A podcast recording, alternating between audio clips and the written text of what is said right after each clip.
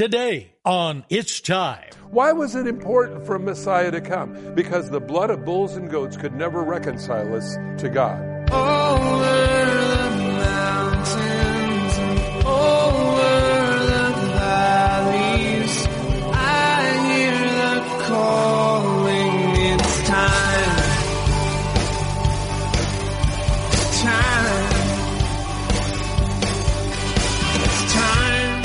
Welcome to It's Time, the daily Bible teaching program of Mike Kestler, pastor of the River Christian Fellowship in Twin Falls, Idaho. Follow along as we join Pastor Mike.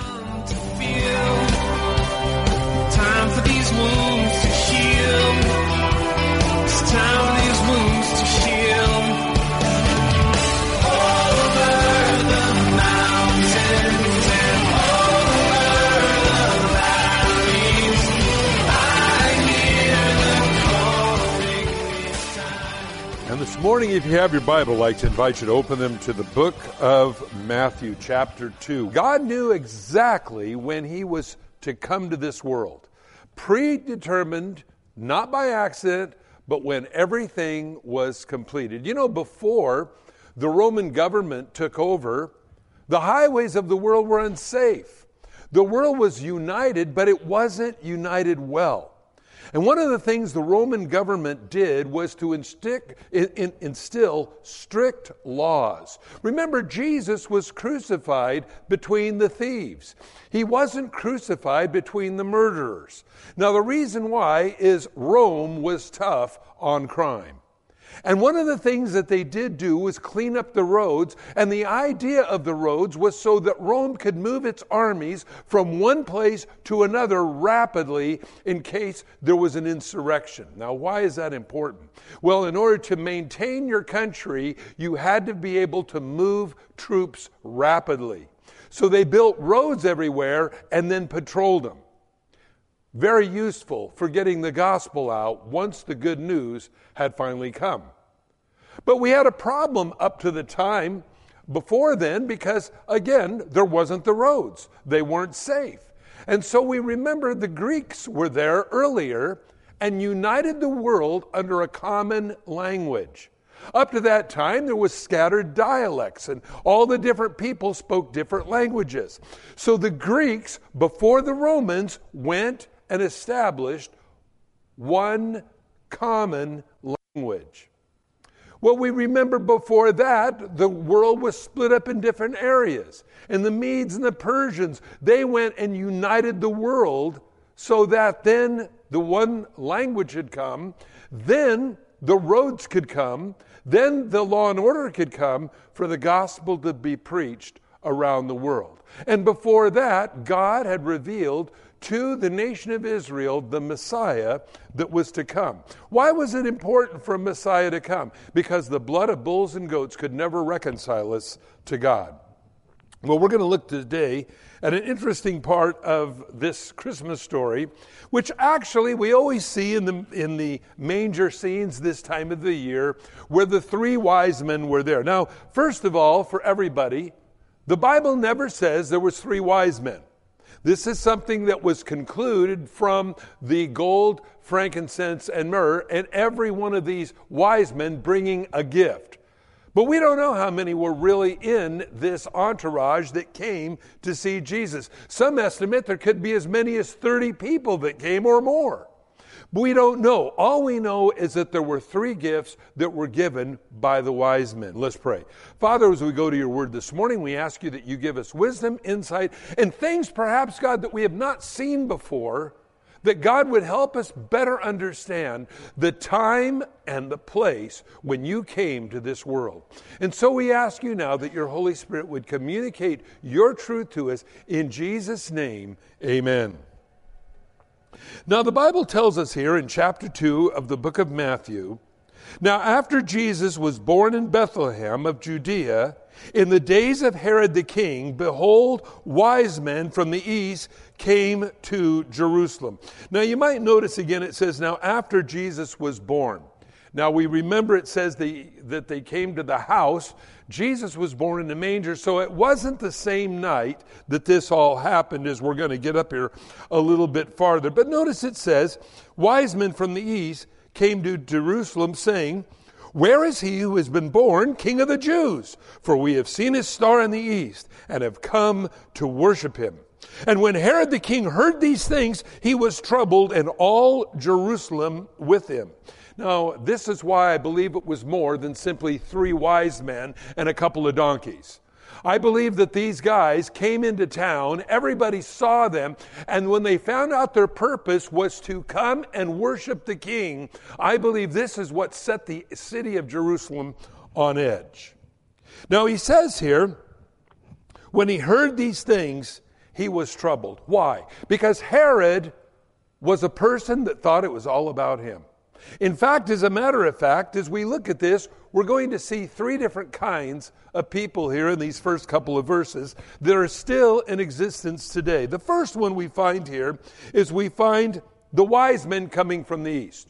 True wise people worship God. The second, we find Herod. And there's people like that today that know about God, but they're antagonistic towards God. And now we're going to find the third. And when he had gathered the chief priests and the scribes of the people together, he inquired of them where Christ was to be born.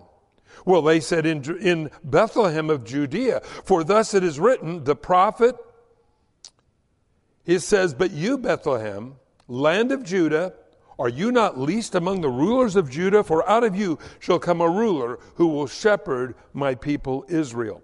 Now you find that the wise men came to worship. Herod was there antagonistically, and the religious people of the day were indifferent. They just didn't know, really didn't care. Oh, yeah, we heard he's supposed to be born in Bethlehem. That's about all we know. And I really find today there's those same three groups of people today. There are those who truly want to worship the King. There are those that are antagonistic towards God and the gospel. And there are those that just don't care.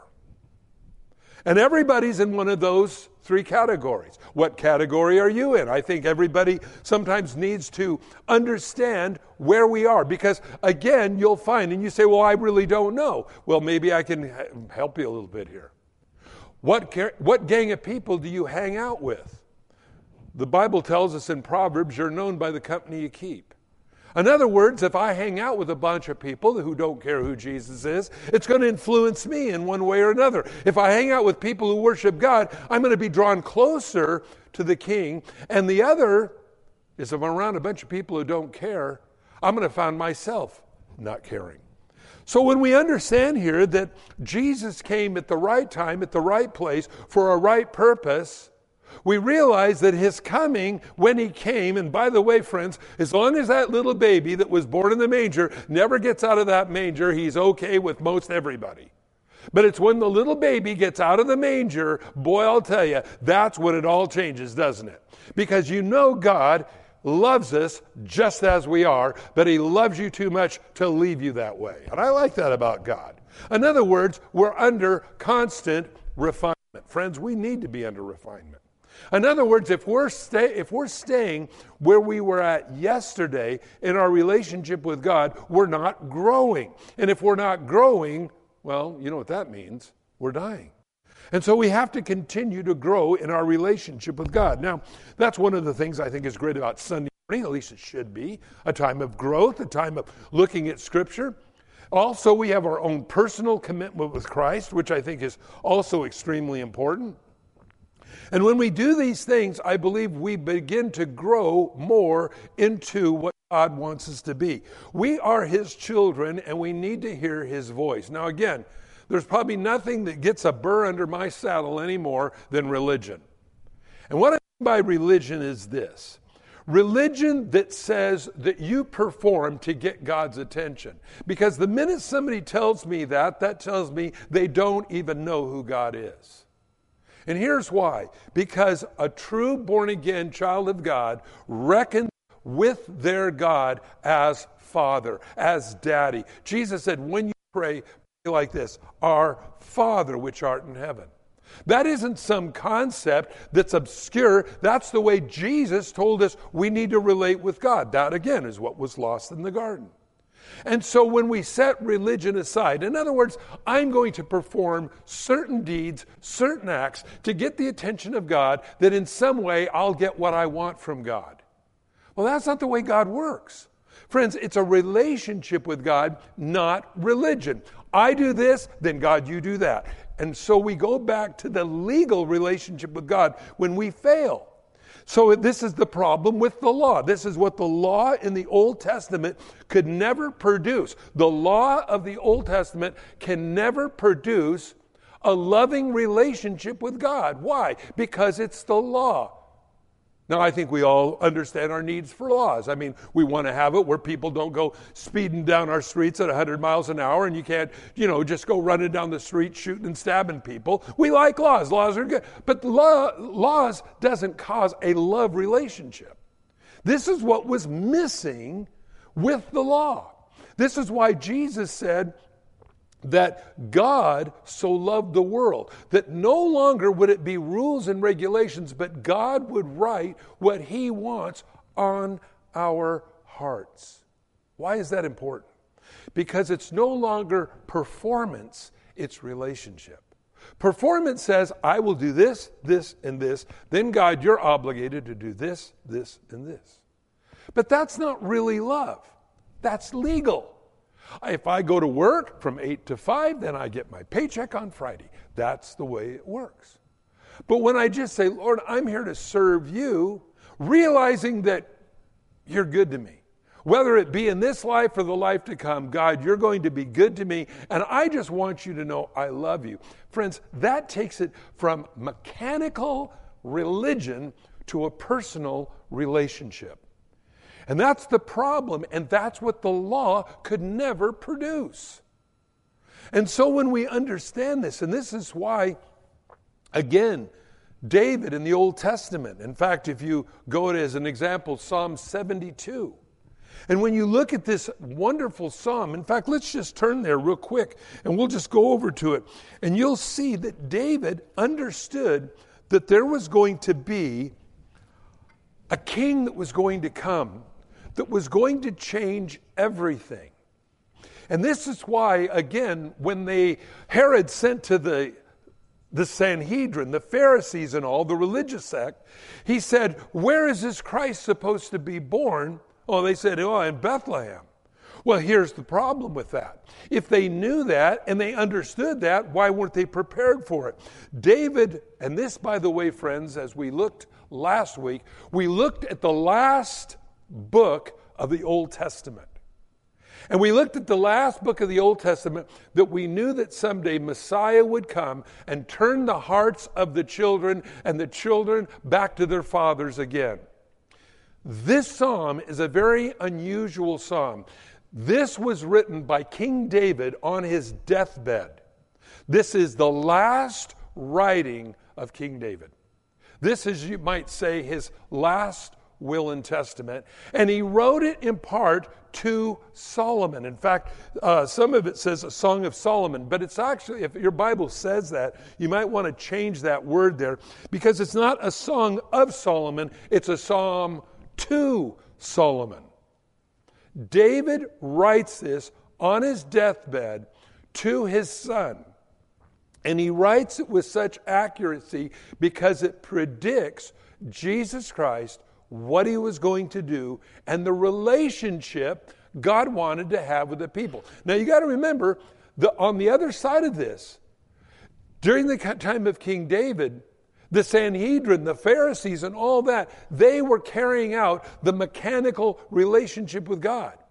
But David understood past the mechanical relationship, past the do's and don'ts. He understood that personal relationship with God that he needed, and it's reflected in his writings. And this is why God says he was a man after God's own heart. And let's look what it says Give the king your judgments, O God, and your righteousness to the king's son. So this was really a prayer to God concerning Solomon. In fact, if it, let's just do let's just do something we don't normally do. Let's go to the very last verse in chapter 72. The prayers of David, the son of Jesse, are ended. This is the last book he wrote. So last week we looked at the last book of the Old Testament. Today we're looking at the last book King David, the son of Jesse, the descendant, the offspring of David, the Bible says concerning who Jesus was. Give the king your judgments, O God, your righteousness to the king's son. He will judge your people with righteousness and your poor with justice. The mountains will bring peace to the people, and the little hills by righteousness. He will bring justice to the poor of the people, and he will save the children of the needy and will break in pieces the oppressor. They will fear you, and you shall, and as long as the sun and the moon shall endure throughout all generations, he shall come down like rain upon the mown grass, and like showers that the water the earth. In his days the righteousness shall flourish, and abundance of peace until the moon is no more. And he shall have dominion also from sea to sea, and from river to the ends of the earth. Those who dwell in the wilderness will bow before him. By the way, when you see this, it shows you the magnitude of the one that was to come, this Jesus, the magnitude, and for the Pharisees, to really be indifferent concerning the birth of Christ was really pretty uncalled for. It shows you the religious system at the time that Jesus was born was really completely lack of any inspiration of the Holy Spirit. And again, I believe that if the, God doesn't inspire His Word, you might as well read a phone book. That's why a lot of people have told me before. They say, Well, I tried reading the Bible and it reads like a phone book. Well, I agree. If your Holy Spirit hasn't inspired it, man, the Bible says the letter of the law kills, but the Spirit gives life. What side of the fence are you on? You need to be inspired by God. You need to be tuned into the wavelength that wrote the Bible so you go, Oh, hey, this thing is kind of written in code. Sure is, friends written by that invisible Holy Spirit that goes out and convicts the world of their sins. And so he says, his enemies will lick the dust. The kings of Tarshish, and by the way, Tarshish was the farthest known world away. In fact, if you remember, uh, Jonah was got a ticket to, to, you know, he was he was on his way out. They they were going as far away as they could. Tarshish is this faraway place. This king of Tarshish will bring presents, and the kings of Sheba and, and Seba will offer gifts. Yes, the kings will fall down before him, and all the nations will serve him. For he will deliver the needy when he cries, and the poor also, and him who has no helper. By the way, isn't that great to know that you got somebody that's going to walk alongside of you, that's going to help you when you need help? I like that. You know, we want to trust our friends to do that, but our friends oftentimes will fail. But God will never fail you. He will always be there to take care of you. He will spare the poor and the needy. He will save the souls of the needy. He will redeem their life from the oppressor and the violence, and precious shall be their blood in his sight. And he shall live and the gold of Sheba will be given to him. Prayers will also be made for him continually, and daily he shall be praised. And by the way, friends, he is right now in heaven. I pray he is in your heart today. And someday on this earth, when he reigns for a thousand years, all these verses that you're reading will come true. And there will be an abundance of grain in the earth on top of the mountains. Its fruit shall wave like Lebanon and those of the city shall flourish like the grass of the earth. And by the way, I don't know if you've ever seen here in the summertime in Idaho, you see the wind blow on the dried fields of grain, perhaps the wheat. It comes and kind of swirls across the grain. It's really kind of neat how it does that. And that's what it's saying. That's where the grain's going to be, food's going to be in abundance. His name shall endure forever. He shall continue as long as there is a sun and men shall be blessed by him, and all the nations shall call him blessed. Blessed is the Lord God, God of Israel, who do, only does wondrous things. And blessed is his glorious name forever, and the whole earth will be filled with his glory. Amen and amen. This is what David wrote. This was on his heart. This was his last umph, you might say, concerning the Messiah that was to come. Why was David a man after God's own heart? Because he looked for Messiah. That's why. The wise men were looking for Messiah. And by the way, a lot of people have asked the question well, how did the wise men of the East know to be looking for a Messiah? Well, it's interesting if you remember when God allowed Babylon to conquer Israel actually the last two tribes, and carry them off captive to Babylon. And there they were for 70 years. What was assimilated in that was Shadrach, Meshach, and Abednego. You know the three guys they got thrown in the fiery furnace? Remember Daniel, who got lowered down into the lion's den? Well, they were carried away captive to Babylon. But these guys were spokesmen for God. They were prophets, and they told of a Messiah that was to come. That's why they knew to look for a Messiah. That's why the wise men knew. And by the way, the renown of David and Shadrach, Meshach, and Abednego, again, being thrown into the fiery furnace, these guys were, I don't know, you could do a sitcom with these guys. But uh, we remember that uh, Nebuchadnezzar had a dream. Woke up in the morning, couldn't remember what he dreamed. And so he called all of his wise men together and he said, I had a dream last night. It troubled me exceedingly. I can't remember what my dream was, so tell me what it means. And they said to him, They said, Look, Nebuchadnezzar, live forever. But nobody has ever asked anything so ridiculous of anybody at any time. You had a dream, you can't remember the dream, you want us to tell you what your dream is and what it means. We can't do that. And he goes, You know what? I pay you guys to be smart. And if you can't tell me what I dreamed, and if you can't tell me what it means, I don't need you around off with your head. Well, that put, certainly puts a twist on the whole matter, doesn't it? And David said, Tell the king to cool his jets. This is a Mike paraphrase. He goes, The God of heaven will tell you what you dreamed and what it means. And David was brought in before Nebuchadnezzar, and he said, Nebuchadnezzar, what you saw in your dream is you saw a statue. Had a head of gold, shoulders of silver, stomach of brass, legs of iron, and feet of iron and clay. He said, You, Nebuchadnezzar, you're the first world governing power. But your kingdom is going to be replaced the shoulders of silver. And so he went through and broke down the stomach of brass, the Grecian Empire, the legs of iron, the Roman Empire, and finally the last, the feet of iron and clay. The last world governing empire will be mixed, but clay doesn't mix with iron. Probably a democratic union, I think, kind of what we're seeing form right now in the world. Nebuchadnezzar gets an idea. Really? Instead of a multi layered statue like I saw in my dream, I will make my statue that I saw all gold. The idea, of course, if I make it all gold, it won't be replaced by the shoulders of silver, the Medo Persian Empire, or the Grecian Empire, the stomach of brass, or the Roman Empire, the legs of iron, or the last one. He said, by the way, and there was a big rock that came rolling down out of the mountain and hit your statue and smashed it into pieces. And out of that grew God's empire.